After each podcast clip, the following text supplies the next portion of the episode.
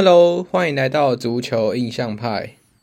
我们用印象聊足球，带大家用轻松的口吻领略足球世界。我是主持人 Sean，我是主持人 Saul，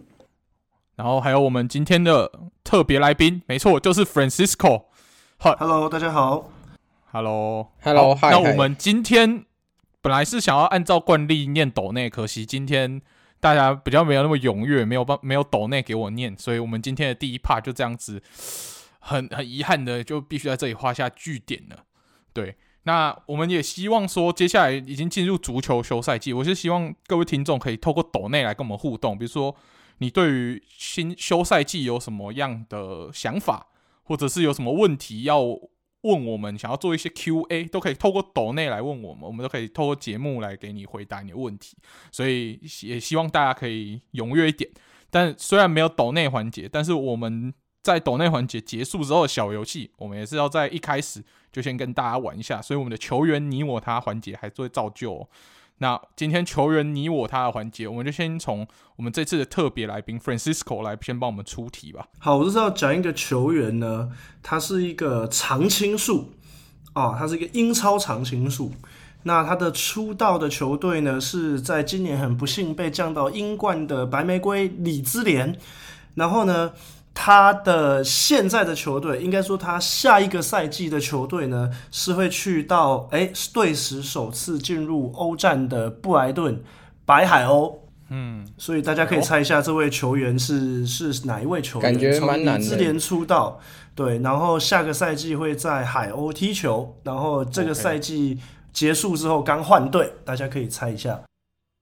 嗯，好，这是一个蛮有挑战性的题目。那下一题就交给我们的傻物来帮我们出一下题。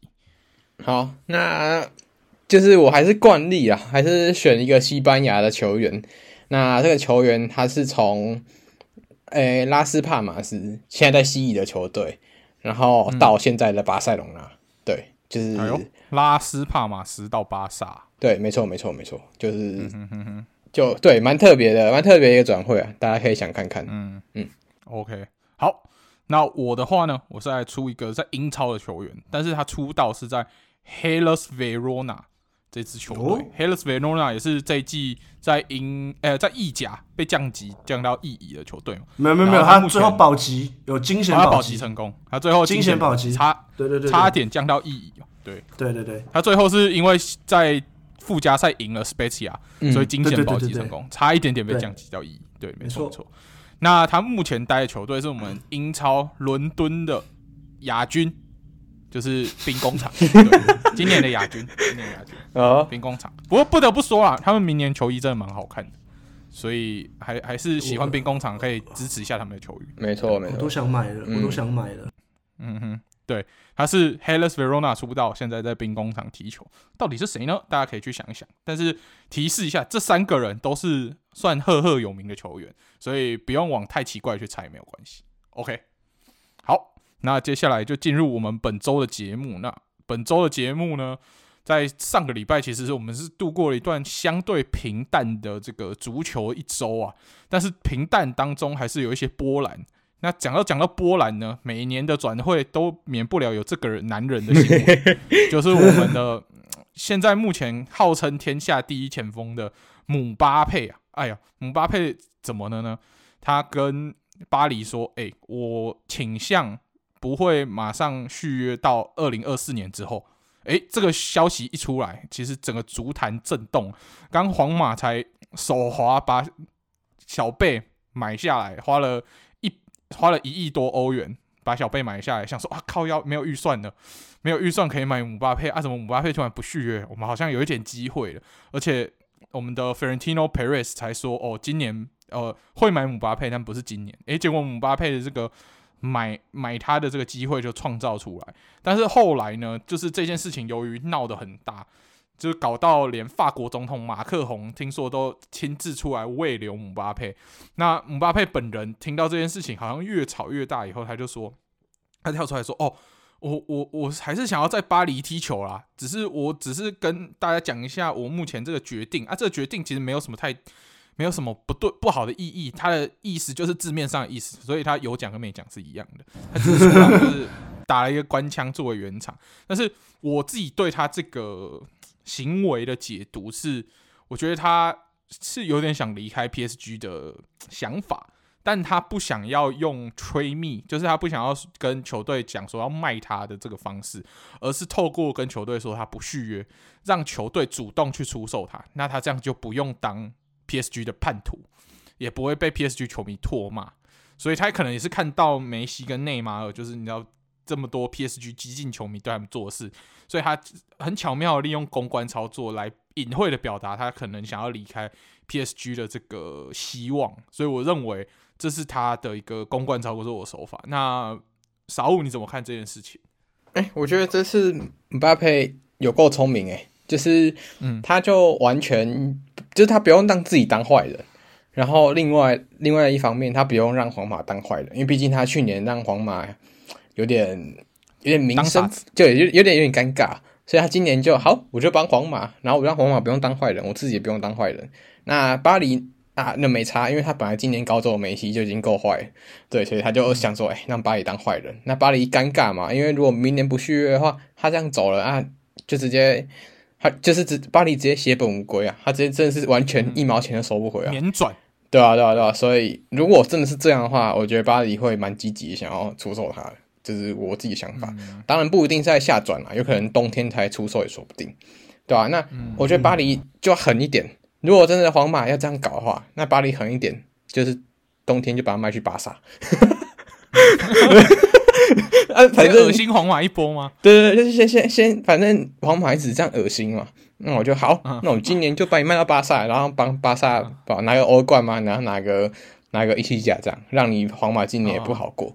对吧、啊？再拿一次六冠王吗？如果我是巴黎，我会这样，对啊，可是不知道，搞不好巴黎又有。一个能手可以把把那个姆巴佩留下来，说不定，因为在教练听说有可能是路易斯恩里克嘛，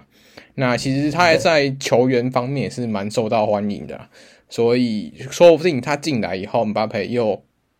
又改了他的决定也说不定，对吧？所以就差不多这样，嗯、那就听看看 Francisco 他的想法，对吧？嗯，我觉得差不多吧，就是。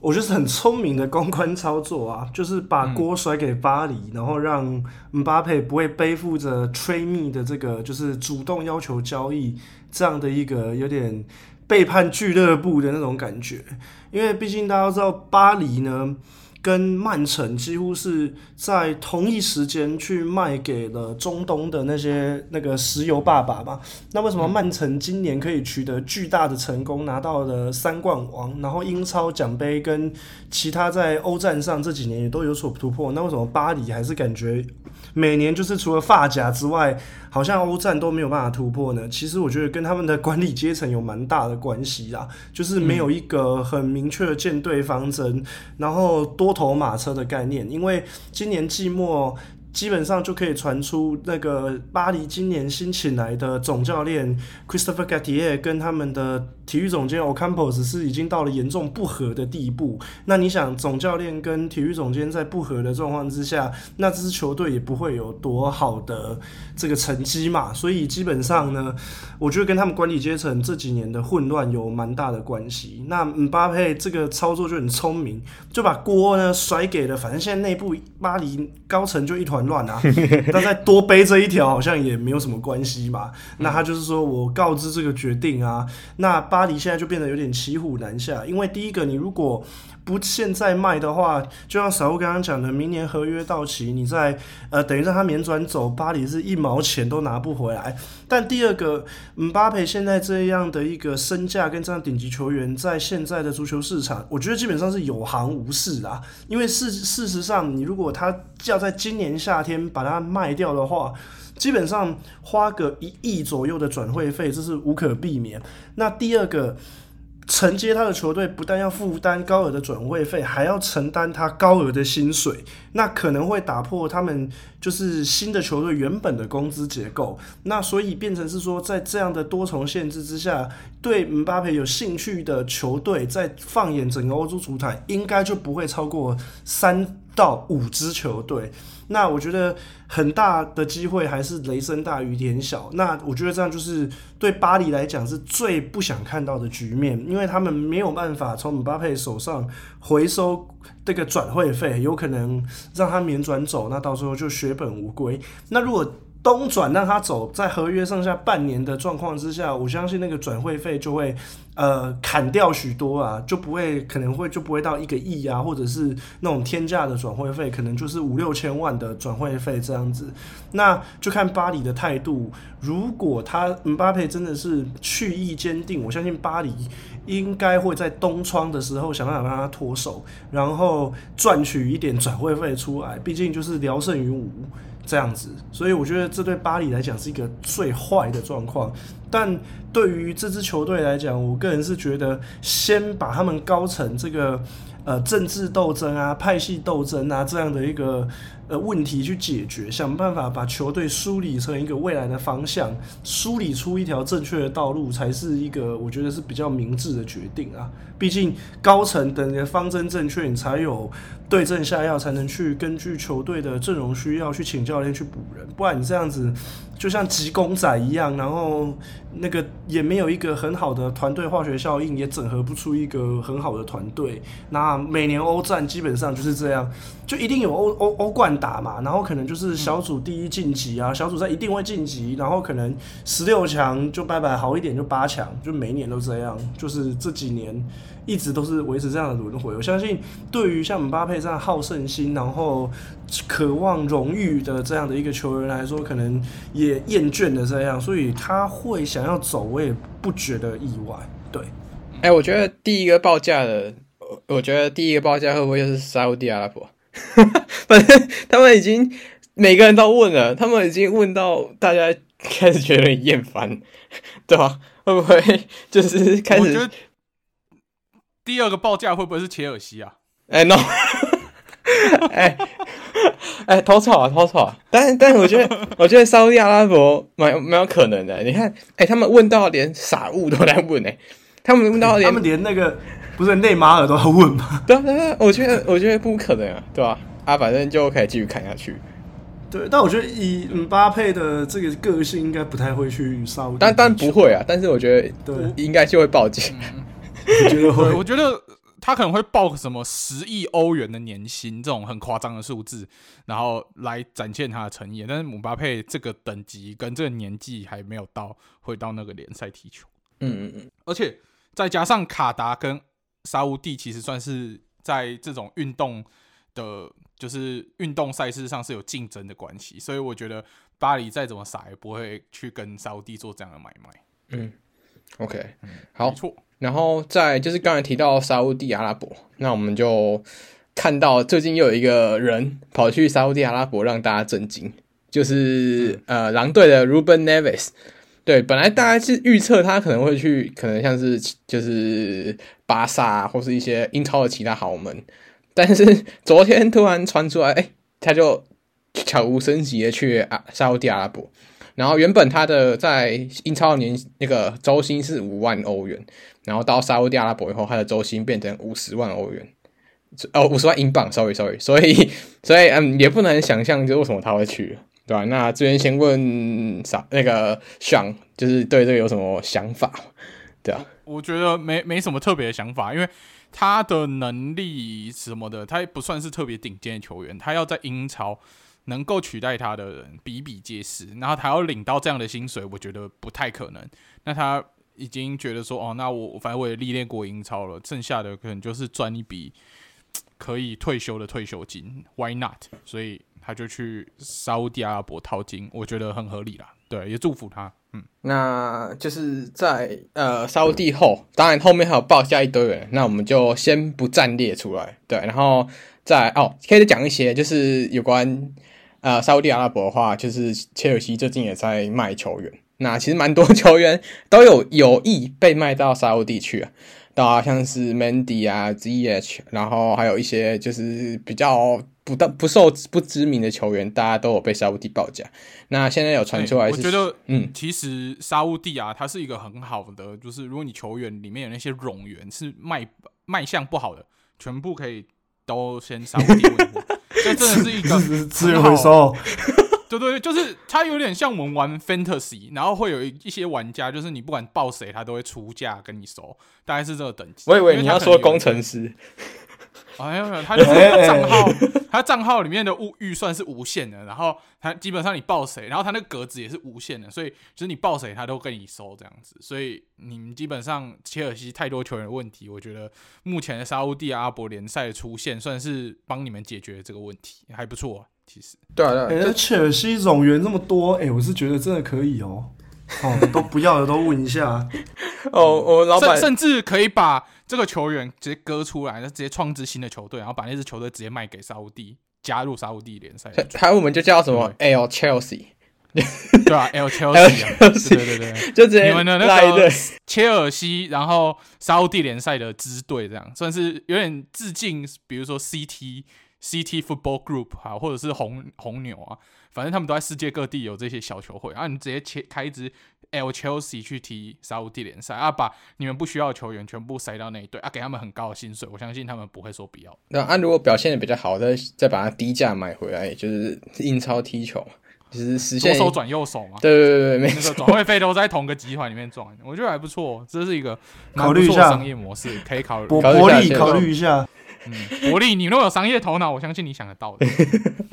OK OK，好。然后讲到英超的话，就是最近有一个比较小一点转会啊，但是其实这个球队也让大家越来越觉得说，现在会去的球员会比较有那种潜力的感觉。就是呃，多特的达户，然后确定官宣去了海鸥，对吧、啊？那身为多特球迷，就是像应该对达户比较有感受吧？就是达户去海鸥，达户其实，在多特算蛮扎实好用的中场球员，所以他免转转走，我是觉得以多特黑店的这个个性来说，算是哎、欸，好像没有捞一点，对，东西回来有点小亏啦。那既然他是前多特球员，我也是蛮祝福他前往这个小资球队了。他算是英超小资球队，但是他小资归小资，这几年踢的成绩真的是已经跻身欧战区了，这非常不简单。而且明年有欧战可以踢，所以。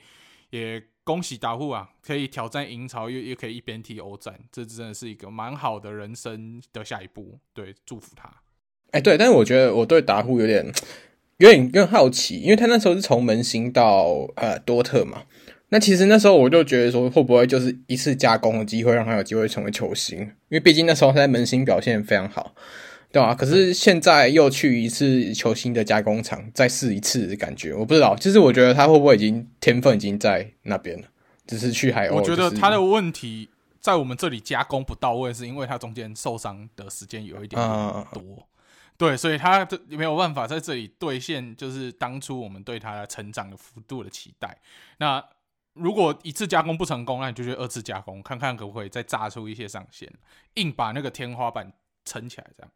也是一个选择啦。OK，好，那下一个新闻就是，呃，也也算是一个重新加工的概念，就是呃，我们最近西班牙蛮火的前锋 Joselu，在今今年呃，西班牙人确定降级后，他回到了他青训的球青训的球队皇马，算租借过去这样，对、啊？那有关这个消息，Francisco 刚才跟我们分享蛮多了，就是他 Joselu 的一些经验。那看 Francisco 可不可以先跟我们讲一下，就是 Joselu 你以前对他感觉的感之类的一些一些对一些东西这样。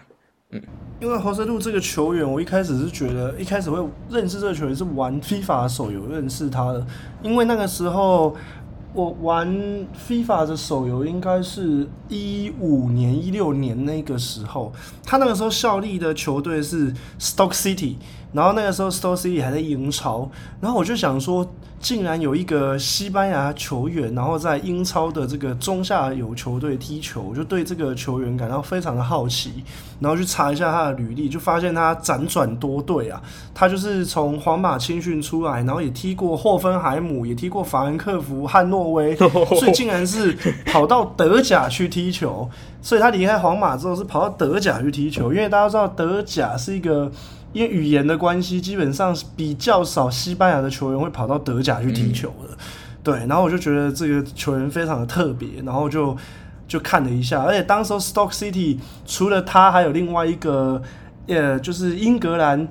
队史在英格兰球队历史上蛮有特色的一个前锋嘛，就是身高超过两百公分，然后有一个机器人舞道的那个 Peter Crouch，那个时候也在 Stock City，然后那个时候 Stock City 蛮长，就是。呃，用他跟 Joselu 做双前锋的一个配置，然后再加上那个时候，Shakiri 也在 Stock City，所以他们那个时候因为都是那种传统的英式。呃长呃那个长传冲吊的战术，所以 Stock City 就被叫做天空之城嘛，就是都是用这个高空球的战术，然后加上这个有超过两百公分的 Peter Crouch 这个前锋，所以我就对这个球员略有印象。那后来 Stock City 不幸从英超被降到英冠之后，他也就转到了这个纽卡索，那后来又回到了西甲，到了阿拉维斯，他阿拉维斯踢了蛮久的，踢了四个球季，也出赛了超过一百场。然后后来，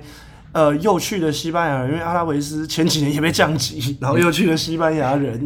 然后就西班牙人今年又被降级，对，然后他就哎，在西甲兜兜转转，又回到了梦开始的地方，又回到了青训，在皇马，因为他在在踢过皇马 B 队嘛，他是从 Celta Vigo 出来，然后踢过皇马 B 队，然后皇马 B 队表现不错。只是他当时候升上一线队的时候是二零一一二赛季嘛，那大家都知道一一二赛季那时候皇马是银银河舰队嘛，是百分夺冠那一年，就是穆里尼奥封神那一年嘛，他那一年是力压了巴萨的。呃，梦三夺得西甲冠军冠军，然后巴皇马那一年是创下一百分赛季夺冠，所以想当然了，在这样人才济济的皇马，应该是没有什么上场的机会啦，所以他后来就去了德甲发展。我就对这个球员的生涯轨迹，我就觉得，嗯，比较有特色一点，因为是比较少西班牙人、西班牙球员会跑到德甲去踢球的这样。而且，Francisco，你刚刚说他待的球队很多都降级了，所以他才。最后选择去皇马，是不是发现只有皇马不可能不会降级？不要再去害其他中下游球队。但是说说真的，就是 Joselu 在这两年是真的踢得很好。他上前两季在阿拉维斯有双双位数进球，然后到然后虽然虽然阿拉维斯降级，但其实你在西甲双位数进球，代表你基本上可以找到一个好工作，对吧、啊？所以他才被西班牙人找去，因为西班牙人的那个那个阿。那个那个对，汤马斯也去了呃红闪电，所以他们没有前锋，对。对，所以他们就是呃找了侯赛路来当替补，就是本来当替补而已，没想到他踢得很好，然后就上了先发，然后到现在他也是这赛季也是双双位数进球结束赛季，然后终于有机会进到西班牙国家队，对啊，但我觉得他在西班牙国家队呃算是非常幸运啊，因为他这这几场都有进球的表现，那他进球的话就是当然。等一下我们会提到，就可能会提到，就是呃有关西班牙打意大利的比赛。那他那球也是算是 Rodri 的远射，然后他去抢点点到球。但你就不得，其实也不得不说，就是他的运气也是他的实力的一部分。就是他真的是有把握好他的运气，然后去进球，对吧、啊？那他终于被皇马发现，也是蛮恭喜他的，对吧、啊？那就是这礼拜的新闻，应该就是球员新闻，大部分大大概就这样。对，那在因为我觉得 Joselu 去皇马，应该他的角色定位应该比较像是替补前锋的一个角色啦。嗯嗯，对对对，因为毕竟呃走了 Benzema 之后，皇马在这个前锋的位置上是出现了空缺，但我觉得他的能力应该不不到顶上 Benzema 的这个位置，这个能力有点差太多。那其实我觉得皇马应该新赛季应该会是主打像。呃，就是青春三前锋的青春三叉戟嘛，就是 Vinicius、呃、Rodrigo 跟 Jude Bellingham，可能就是这可能就是会在前场方面会仰比较仰赖这三个。那 Joselu 可能就是呃呃比赛呈现僵局啊，或是要打开局面的时候，他是会是一个蛮好用的一个一个一个支点前锋嘛。毕竟他身高有一百九十二公分，也是属于一个蛮高大的一个前锋。然后在前场攻城略地，作为一个支点的角色，应该是会蛮好用的。对、，OK，那我们就是球员的新闻大概就到这边。那后面的话就是有关教练的两个新闻。对，那第一个就是呃，拿破里其实在呃这赛季虽然夺冠了，但他们的教练斯帕列蒂跟管理层有一些问题，所以他决定休息一年。那现在就是拿破里终于又找到他们的新教练，叫 Rudy Garcia，也是 C 罗的前教练。对，因为他上一个球队是在呃阿拉伯带 C 罗，所以这个的话。就要问上了，就是你对拿破里这个决定，你觉得满意吗？因为毕竟才刚夺冠，然后教练就这样子又换了一个人，你觉得他们下赛季有没有机会继续冲冠呢？我我觉得其实对于拿破里来说，他为了省一点钱，然后不不不给就是他们这个夺冠的功勋教练换新约，给他多一点薪水。这个决定就是一个非常客家，然后的的一个错误的决定。拜人不能跟客家跟客家人没关系，就是他们单纯很抠，所以我要为客家人喊冤。客家人都没有像他们那么小气。嗯，对。这拿坡里可能就是这座城市的经济状况比较不好，然后这支球队第一次夺冠，然后老板的思维没有随着球队夺冠有所改变，还是选择了走一个比较保守省钱的路线。那我觉得。这样子真的是对于球队来说，他就是只想要诶九九拿一冠，他可能觉得下一冠再过三十年再拿也没关系啊，有有拿到就可以再撑三十几年，所以他们就没有想要把这个教练留下来，然后继续冲击。你看，像他。教练离开以后，像他们的今年表现很好的后卫金敏哉，诶，其实也是大家都抢着要，像曼联啊，像拜仁啊，都积极的在询价当中。然后奥西曼可能是目前因为价钱的问题，还没有太多人有办法可以下手，要不然他也是一个蛮热门的转会目标。所以我觉得拿坡里搞到要找新教练来，其实就是增加明年的夺冠卫冕的，嗯。算是稳定性会会会增加一些疑问的，但这样也好了。对于我们这些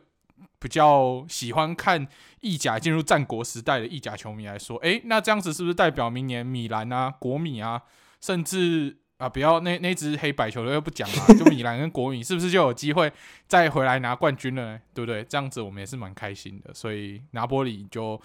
必须为自己过于省钱的行为负责，没错。哎、我这我这边补充一下那个 Rudy Garcia，对，因为 Garcia 这个教练可能大家对他不是很熟悉，但我觉得他其实蛮有料的，因为他是法国教练，然后他其实生涯初期都在发甲发迹，那他一战成名就是他在执教里尔的时候，曾经率领里尔在二零一零跟二零一一赛季拿到法甲的冠军，然后那时候，嗯、呃，在两千年的。中后期的时候是里昂七连冠的那个时期，所以他那个冠军有点是终结那时候里昂的那个王朝，然后就他就让他一战成名。那他后来也去了意大利执教，也去执教过罗马。然后也到了，也到马赛执教过。然后他在马赛的时候是把马赛带到了欧霸的亚军。那那一年的欧霸决赛就是跟马竞，对，苏马竞。那个时候就是呃，马赛的总教练就是鲁迪·加西亚。那后来呢，他又去执教了里昂。然后他在里昂最有名的事迹就是。呃，疫情年那一年的二零年的欧冠，就是那个泡泡圈欧冠，他率领的球队淘汰了尤文图斯跟曼城，挺进到欧冠四强。所以我觉得鲁迪·卡西亚算是应该是一个蛮有料的教练，但就是看他怎么去去整合这个拿波里这一批球员。但我觉得应该在他带队的成绩，拿波里明年应该是不会太差。我觉得是应该是不会掉出欧冠区，但有没有办法卫冕，应该就。不一定对，但应该保住前四还是没有关没有问题的，对对，但但是我比较担心的是他到拿坡里，毕竟它是一个南义的城市，他会不会跟这个地方比较水土不服？但他跟法国的差距还是有一点大，所以他毕竟没有带过意甲的经验，这个是我可能有有他带过罗马，有他说他说罗马，他带过罗马，他他没有带过南南义这种你知道风情比较特殊，风风剽悍剽悍。对，民风剽悍，穷乡僻壤出刁民的的一个地方。嗯，对，所以还是必须打一个问号，稍微观察他一下。对，没错，但应该是有料的啦，不用太担心。应该蛮有料，就是战战术上面应该是不用。战术上应该没问题，但人和或者是跟高层之间的相处，这就是我们必须要去观察的地方。嗯，因为他很尴尬，因为斯巴斯巴雷提说要休息一年啊，如果如果休息一年结束以后，那那那谁要带？就最尴尬的点就是，应该是我我我猜了，因为休息一年是他合约还有一年，所以我觉得应该是让他直接就是合约完，你知道吗？还是不然就请 s p a l e t t i 成为拿波里海外发展顾问也可以啊，海外发展顾问啊，兄弟，对啊，啊也是休假啊，我们的某海外发展顾问不是球问球团说他现在人在哪，也说休假啊，所以合理啊，所以我合理怀疑中职又在领先全球。对不对？OK OK，那会不会有一天办那个冠军队伍感谢祭，然后大家都在找 Spalletti 在哪里？哎，有可能哦，有可能，对对对，主主题日的时候找 Spalletti，主题日的时候找不到冠军教练，就教练什么冠军奖杯都摆摆出来啦，然后阵容先发十一人摆出来，就缺一个教练，他就这可能在萨丁尼亚或者是西西里岛那些海外的地方，再找一些以后可以到拿坡里青训踢球的的小孩啊，对对，人家在对啊，人家对休假一年嘛，搞不好是当拿坡里那个主席的 Laurentiis，搞不好是指派他。为拿坡里海外发展顾问啊，搞不好去法国、去西班牙挖一些青训的那个啊小球员，对不对？中职领先全球啊，对啊。嗯嗯嗯，OK，好，那下一个新闻，呃，教练新闻就是有关英超，对吧、啊？那英超在樱桃今年保级以后，其实他们又换了一个教练，叫伊劳拉，对？啊，我觉得这个教练蛮有趣的、啊，因为今这个教练在前两年。尤其是就是西甲的前两年，带带那个巴耶卡诺红闪电，就是一直维持在前十名，对啊，算是蛮蛮特别的一个教练。对，然后我觉得他对呃整个球队来说，就是他很愿意给新人时间。对，然后像是他们球队上的嘎梅尤，就是今年破茧而出踢出来的前锋嘎梅尤，他在呃伊劳拉的帐下其实就有提出蛮好表现。那其实我我我也其实蛮希望，就是在伯恩茅斯段期间，看看伊劳拉有没有机会挖出一些新的人，因为毕竟啊，樱、桃其实不是没有人才的，对、那就是看伊劳拉这赛季带樱桃会不会有什么更好的结果，那下面一个新闻就是有关，这比较花边一点啊，就是呃，就是大家知道追梦是很困难的嘛，但是有网红示范给你看，呃，他是原本是随便的，然后到后面有点认真的，到后面完全追梦的一个历史，就是呃，著名网红 Speed 终于遇到 C 罗。对啊，那其实 其实其实看到，我觉得我自己啊，我觉得看到是蛮感动的，因为就是，然后傻五，你要不要跟大家解讲一下 Speed 是什么样的来头啊？哦，就是他怎么会变网红？就是 Speed 其实一开始他就是一个在美国玩游戏的那种运动运动实况主播，对，然后他一开始是突然看到 FIFA 的游戏，大家推他去玩，然后就是因为钱很多嘛，然后就去那边抽卡抽一抽，然后发现哎，就是 C 罗这个人蛮强的，他就喜欢上 C 罗。当然，他他也是一个不，我不知道他到底有没有黑啊。但是我觉得他那时候就是可能也在演戏吧，就是演戏自己很讨厌梅西的感觉。但是你一开始，我觉得，嗯，他的特色是他他的形象是一个就是美国乡巴佬的感觉，就是他就是对于足球一无所知，然后念球员的名字都会乱念啊，比如说看到 C 罗就叫 Chris Ronaldo，然后梅梅西，然后就乱念那些人的名字，因为我们都知道欧洲的名字是。就是欧洲各个国家，它有不同语言，所以那个名字其实有时候蛮难念。那他就会用那种很美国刻板印象的名的念法去念这些球员的名字，然后制造出一些很有趣的效果。所以你每次看到他在那边念，你都会觉得很好笑。然后像他最有名的，就是在讲 C 罗最有名的庆祝 C 嘛，然后 C 他们都会写 S I U，然后他就看到那个 S I U，他就在想苏伊苏伊苏伊苏伊对。所以他这次见到 C 罗的时候，还特别就是很感动啊，抓着他，然后跪下，然后还是说：“你可以跟我一起输赢吗？”然后 C 罗可能也不懂他在说什么，然后等到他做动作的时候，他才知道哦，原来他要跟我一起输嘛。所以他们就一起输了一下，也算是一个世纪大和输了。对啊，哦，我我觉得他其实这这蛮蛮值得球迷去知道这个故事，因为我本来也觉得这个就是一个。他就是一个 joke，就是对他就是一个效果。嗯、但是你后来发现他越来越喜欢上这个运动，甚至他有被邀请去在温布利踢球，就踢那种网红的比赛，你就知道其实他他从一开始可能就是接触啊，不知道足球规则什么，不知道什么是越位，到后来他慢慢有点像追星的感觉。然后他甚至在呃，虽然他那球越位进球在温布利，但是他进球以后还是做了经典那个水的动作，对吧？所以我觉得。这蛮感动的，尤其是他看到 C 罗那一刻，他真的是无所不用其极想去认识 C 罗，对、啊？他一开始就是从开始认识啊，Rafael 雷奥开始，然后雷奥就跟他，他就一直叫雷奥是他的 bro 啊什么之类的，然后认识 Linga，认识啊呃 TA 这些人，想办法认识有可能接触到 Ronaldo 的人，然后到最后认识 j o e Felix，然后到这次其实他认识 C 罗也是算是。靠雷奥帮忙啊，因为他是先遇到雷奥，雷奥才把 C 罗那台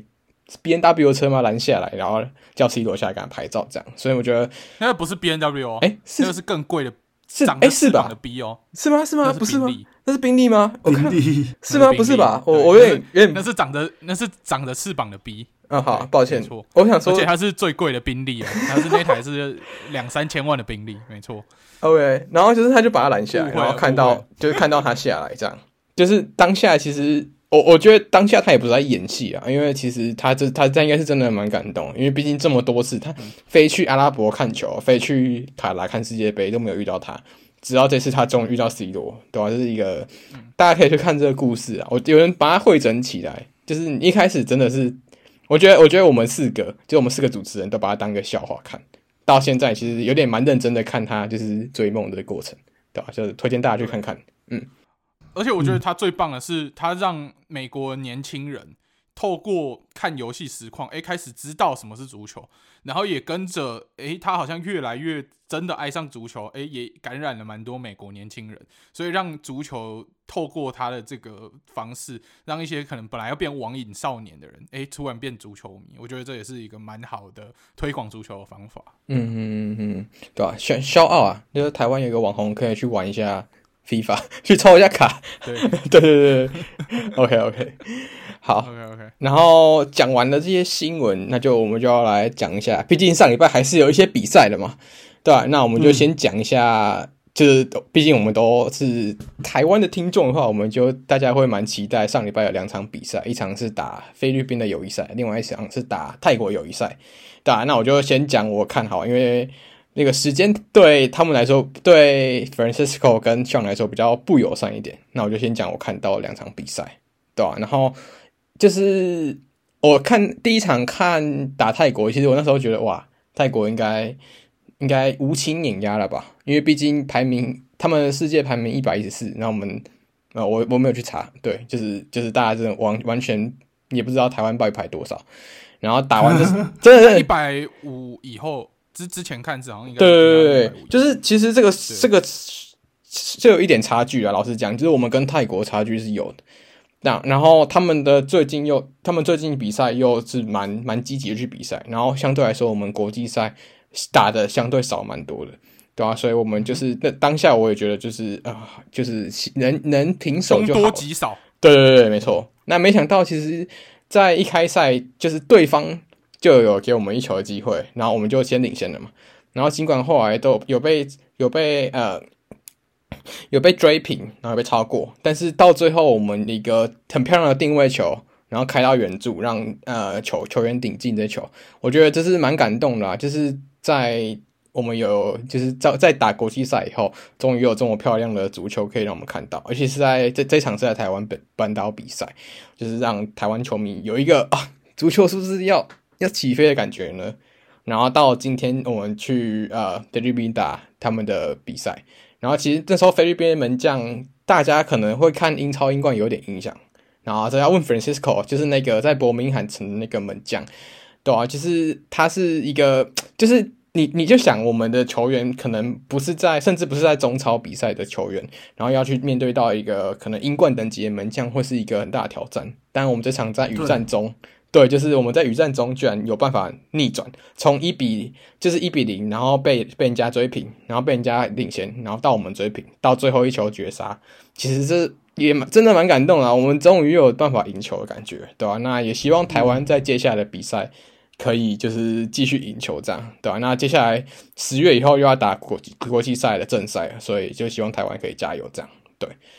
OK，那个那个菲律宾的门将是真的是蛮有水准的。哦，这个门将叫 Neil Etheridge，他是之前在卡蒂夫城踢过球，所以他有跟卡蒂夫城踢过英超，然后是现在在英冠的 Birmingham City，然后他的整个职业生涯基本上都是在呃英冠或者是英甲，就是英国的这个层级踢球，所以基本上以台湾的实力来说，这样的一个对手应该算是蛮高级别的一个一个门将哦。嗯、因为菲律宾他这个门将是因为他妈妈是菲律宾人，然后他爸爸是英国人，所以他可以具有同时代表这两个国家出战的呃的的这个机会啦。这样，那他后来就选择，他自己也踢过英格兰的 U 十六代表队，但后来他就是选择考量到整体的出赛数啊，或者是出场机会，还是选择为妈妈的祖国菲律宾。宾来效力，这样，那目前当然是菲律宾的头门啊，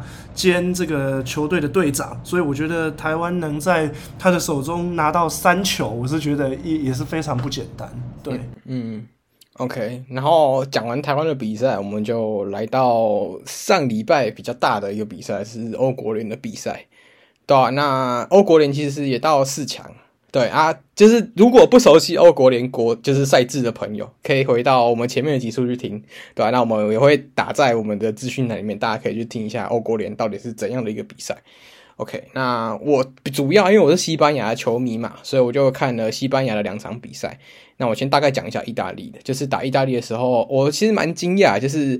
呃。在这一次，我们的教练会愿意用许多可能大家会认为是老将，像是以前蛮有名的，在曼城踢过，然后现在在塞维利亚拿了不知道几次欧霸的 Jesus Navas。Jesus Navas。对对对，然后在呃中场又带了一些也相对比较老的，像是呃 g a n a l e s 然后像是呃像是前锋的 José Lu，都是你又觉得年纪好像不是现在应该入选到西班牙国家队，但他们今年就入选。对吧？那打意大利的时候，其实意大利相对阵容年轻的蛮多的啦，除了 Bonucci 就可能就是 比较比较年长一点，对吧？那相对来说，整口一生之敌诶，Bonucci。对对对对。然后其他人其实年纪来说都是年轻蛮多的。那这一场比赛一开始，西班牙领先，也就是靠 Bonucci 的的一个传球，让 Yeremy Pino 有机会断球，然后进行一个射门。对啊，那我觉得 四分钟就被进球，对意大利来说其实影响蛮大的啊。但后面他们其实有在打平，就就进行打平。不过刚刚有提到，就是这场比赛最后大概八十几分钟的时候，呃，Rodri 在呃禁区外有一个远射，然后幸运的 José Lu 把这球抢到点进，然后西班牙也就这样赢了球。但老实讲，我觉得在现在来说，西班牙的体系好像没有。恩里克那时候这么完整，我自己的感觉，所以可能这场比赛跟下一场比赛会是验证我们新的教练是不是有有办法去整合这个球队。对，那另另外一边的话，也就是荷兰，我记得是荷兰吧？荷兰，荷兰，对，哎、欸，荷兰跟克罗埃西亚踢，克罗埃西亚没错，对，结果结果意外的荷兰就绝绝了。对，啊，我我我是没有看比赛，所以我没办法讲太多。不过我觉得最后的比分是。二比零还是一比二比四？二比四，二比四，二比四 啊！对，然后克罗埃西亚延长赛进了两球，所以带走。嗯，OK，对啊，然后最后，然后最后到决赛就是西班牙打克罗埃西亚，对啊，那就是、嗯、那我们看球队的名字，大概就知道谁赢谁输啊，对不对？没有没有，我们看球队的名字就知道，大概要看到六点。啊，对对对，两两个最喜欢打延长赛的球队，对吧？又又又遇到加量不加价，加量不加价。没有啊啊！然后看球队的名字也知道最后谁冠军谁亚军嘛。啊，人家都说克罗埃西亚，就克罗安西亚吧。啊，OK OK。那其实这两队在欧国杯也遇过一次嘛，就是那时候在哎，是是他们吗？对对，十六强，十六强的时候遇到五比三打了一个五比三，那场的那场也是蛮精彩。那相对那一场，这场就非常的、非常的灵，波澜不惊。对对对，真的是两非常的折返跑式的足球，也也没有到折返跑，但是就是啊，就是不知道为什么进不了球，对吧？那也是经典的西班牙跟克罗埃西亚的走向，对吧？那直到最后，其实这场比赛最后。很很关键的球员就是乌奈西蒙，这个曾经在世界杯被大家可能有点声音的门将，对吧？就是那时候大家会说：“哦，你扑救怎么那么烂啊？啊，你的你的为什么传球老是传的有点有点危险？”那这场他就完全洗刷他的罪名，就他扑掉两球的点球，让西班牙最后以五比四点球赢了克罗埃西亚。拿到了这一次的欧国杯呃欧国联冠军，对吧、啊？那也是蛮恭喜他们的，就是啊，终于等了十一年，我又看到西班牙有办法捧杯，虽然不是那种超级大赛奖杯，但是能捧杯就是代表还有希望，对吧？那同样是西班牙迷的 Francisco，你有什么感觉吗？对这次赢球以后，嗯，我觉得可能就是代代表西班牙的换血，呃，收到一定的效果啊。不过我比较担心的是这个新教练啊，就是有我看新 教练听起来很超超不吉利。好像这个这个 De La Fuentes 啦，就是因为我在虎扑上面看到很多乡民，也是就是大陆那边的网民，就觉得他的好像水平跟恩里克比是有差距的。虽然我没有认真看比赛啊，但是我是看了蛮多的这个虎扑的那些网民在那边讲，我也是觉得，对，我就觉得说这个这个教练的水平，不知道有没有办法把西班牙捏造成一个嗯配合很好的团队，因为。毕竟西班牙这样的一个世呃欧洲强权，它放眼的绝对不是一个小小的欧国联嘛，应该放眼的是明年的欧洲杯，还有在下一届的世界杯，能不能取得好成绩，或是走得更远？那我觉得就必须要观察未来这一年的国家队比赛，西班牙整体的表现，因为毕竟接下来就是要踢那个欧洲杯的资格赛嘛。对，那西班牙这样这个一个分组，它跟挪威、乔治亚、塞浦路斯跟苏格兰分在一起，所以基本上没有意外的话，一定要小组一晋级吧。所以我觉得现在要检视西班牙的不仅是晋级与否，因为它跟这个小组分在一起，这个并没有什么太大的 就竞争力不太够嘛。所以我觉得做更重要的是他们踢出什么样比赛的内容，这个会比较重要。对，毕竟他们在这个。呃，资格赛已经输了一场了。他们在今年三月份在客场不幸输给了苏格兰，所以我觉得就必须要观察他们未来在接下来在这个年度的国家队比赛，尤其是欧洲杯的资格赛会踢出什么样的表现。嗯，OK，好，那接下来我们也到最后一个比较特别的话题啊，就是因为啊，梅西终究是转会到 MLS，我们上一集有提到。那其实身在就是美国的 Francisco 对，就是 Messi 转到 MLS 应该有蛮大的感觉吧？就是不管在就是媒体上啊，或是票价上，那看你们可以可不可以跟我们分享一些，就是这一次你在就是你在当地所看到一些情况，就是有关 MLS 的事情。嗯，就因为大家。MLS 在美国其实不算一个主流的联赛，它算是一个正在呃成长的一个职业运动。但因为 Messi 来了之后，大家突然就是讨论度都变很高，这样子。那其实呃去了一趟阿迪达斯的专卖店呢，其实蛮多都都在询问有没有这个 Inter Miami 的球衣，所以基本上就这这个从球衣的销量就可以看得出来嘛。那第二个反映的就是票价，因为大家。据传，Messi 会在七月底抵达这个迈阿密，然后他的首秀呢，可能会是在七月二十一号，在迈阿密的主场对上墨西哥的蓝十字 Cruz Azul 的比赛。那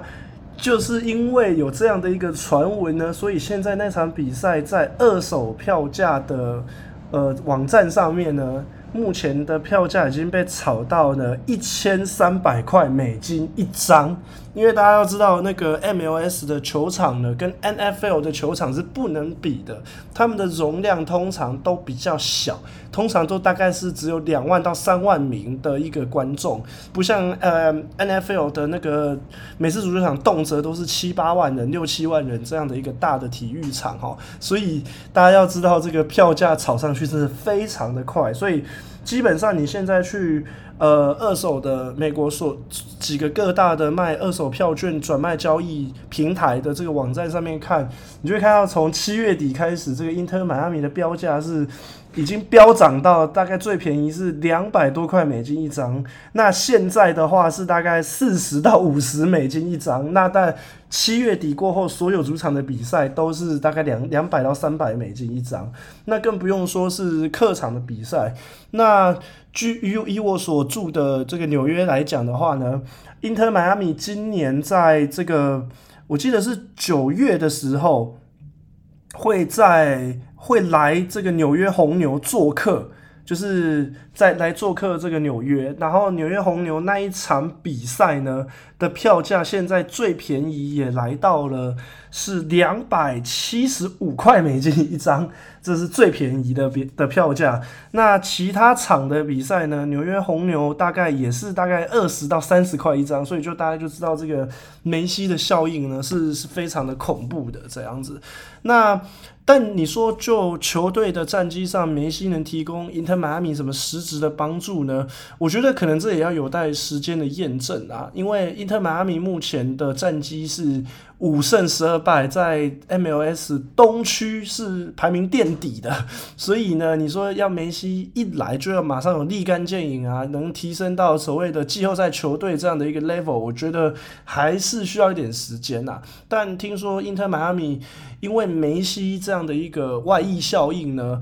诶，也逐渐的吸引的一些大牌球星想要加盟。目前传出说，Sergio Busquets 跟 Angel Di Maria 都蛮有可能呢，在这个夏天跟随梅西的脚步登陆迈阿密。那我们就看看这个大牌球星的加盟情况之下，有没有办法让呃，Inter 迈阿密成为一支进进到季后赛的一个球队，因为他们去年是有季后赛打的。对，因为 MLS 的赛制跟欧洲的足球不太一样，它毕竟是美国职业联赛，所以还是会有这个季后赛的这样的一个制度。所以我们就，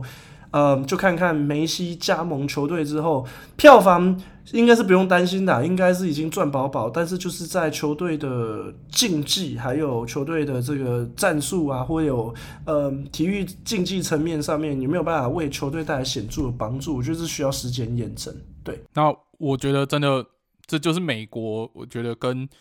欧洲差最多的地方，就是他们的资本主义的反应哇是非常及时的。像欧洲的话，像之前 C 罗。加盟呃尤文的话，他是球衣暴，就算是球衣的销量暴增嘛。然后梅西加盟 PSG 也是让 PSG 的球衣销量暴增，IG 追踪数暴增。但是球票有没有这么戏剧性的成长，倒是没有传出来有太戏剧性的成长。毕竟欧洲人对于足球赛还是觉得说啊，让喜欢足球的人尽量都能负担得起。我觉得这个对于喜欢看足球人是稍微比较健康。那美国人。看运动比赛会比较倾向是 一个花钱的消遣，他们也可能觉得花钱这把钱花出去就是一种舒压了。那后面到现场实际看比赛内容怎么样再说，因为反正很多人花很多钱，比如说去看棒球也是去跟朋友聊天喝啤酒，比赛好不好看随便，反正七七局八局就该走了，因为等一下如果再晚一点走也会塞车诶，所以比赛怎么样其实是次要的，对啊。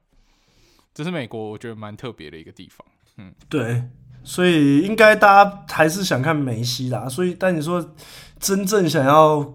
关心这个球赛本身，嗯，可能大家也是来追星的成分比较多啦。就毕竟之前那个什么 Taylor Swift 跟那个 Ed Sheeran 来开演唱会的时候，大家也是跑去追星。我觉得那种成分可能多一点。对，最后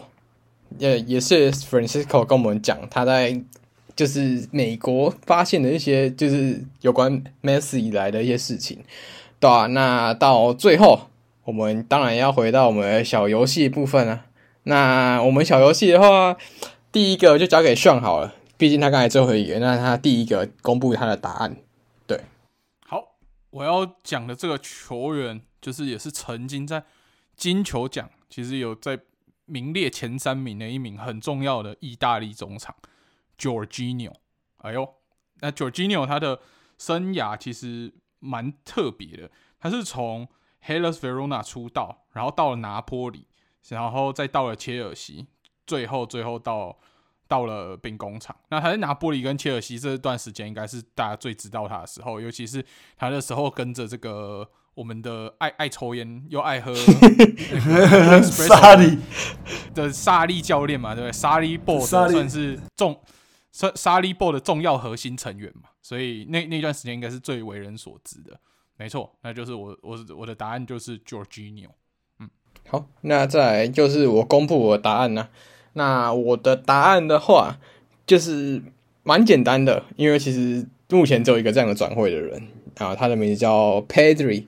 对吧？那就是大家所所谓的佩德里啦。那他其实他转会就只有一一次而已，目前就是从拉斯帕马斯到呃巴塞隆纳而已，对吧？那会不会以后转会呢？也不知道。那如果有转的话，我们就可以来出一次这一题了。对，那再换 Francisco 来分享他的答案。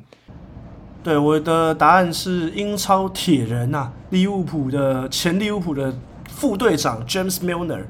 啊，他目前呢在英超的初赛场数，我记得应该有打破纪录，不然就是平纪录。我记得他在英超有初赛超过六百场比赛，他的职业生涯非常长哦，从两千零二年就在里兹联出道，然后后来有呃租借去了 Swindon Town，然后后来转会到纽卡维拉、曼城、利物浦，然后明年呢也会继续在英超奋战，会转会到呃首次进入欧霸的白海图白海鸥。呃，Brighton，所以他刚跟 Brighton 是呃签约一年，所以呢，明年我们还可以在英超的赛场上看到这位三十已经快要三十八岁的老队长在场上奔跑的身影哦。因为 Sean 可能就是非常的有感觉，因为他在加入利物浦。呃，从二零一五年到现在这八年，基本上是对上一个蛮安定军心的一个人物哦，所以有队魂啊、米米父这样的一个称号。然后他在罚这个 penalty 的时候，的功力也是不遑多让，所以很多时候都可以看到出说，哎，利物浦都是由他来主罚这个 penalty 的部分。所以我觉得，呃，各位球迷可以把握一下明年的英超，呃，继续在场上看到这位呃老将在场上奔驰的身影。因为有一个小道消息就说，他呢的体测，每年利物浦在季前。呃，收假的时候会举会就是让球员去做一个体能测试嘛。那他的体测各项数值都在队上是名列前茅的。那我觉得是也是因为他这样这个自律的个性，可以让他的职业生涯维持的这么久，从两千零二年到现在已经是二十一年的时间，非常的恐怖。对，讲到自律，这真的很重要。最近最流行的一句话，要先自律才可以成为运动员。OK OK。没有在致敬谁啊？我没有，我没有在致敬谁。我对，没有在致敬谁，没有在致敬谁啦。对，对，对，好。我我听不下去。OK OK，好了，不要再让傻物继续伤心下去。好啦，这就是我们本周的节目内容啦。对，也非常谢谢 Francisco，然后来。今天美国算是一个特别的假日嘛，然后有机会来上节目跟我们分享，诶，像是梅西在美国的，就是影响，他算是第一手消消息，第一手现场这样子，对啊。那以上是我们本周的节目，只要喜欢我们节目的话，就是欢迎上各大 podcast 平台搜寻足球印象派 Football Impressionism，然后也可以到 IG 一样搜寻足球印象派 Football Impressionism，就可以在 IG 跟我们互动。然后我们在节目已经公布了之前我们在英超预测的算是第一名的，已经第一名的听众，我们已经公布。那接下来呢，我们会陆陆续续的抽出之前有所谓的参加奖跟特别奖的部分，然后到时候抽奖的时候，我们会私讯各位听众。那所以最近也是可以密切观察自己的 IG，如果我们有抽完奖，然后有抽到你，我们去私讯你的时候就。麻烦可以尽速回复，这样我们就可以尽速准备礼物，然后尽速寄出去给你们。好，然后也透过 IG，你也可以找到我们的 Discord 连结，然后进来跟我们还有我们的听众球迷们一起，在休赛季可能没有球赛可以看，但是大家还是会有一些足球的消息啊，一些足球的新闻啊，大家可以聊足球的一个很好的地方。对，那以上就是我们本周的节目，我们就。到这边，下个礼拜再见喽，拜拜，拜拜，拜拜。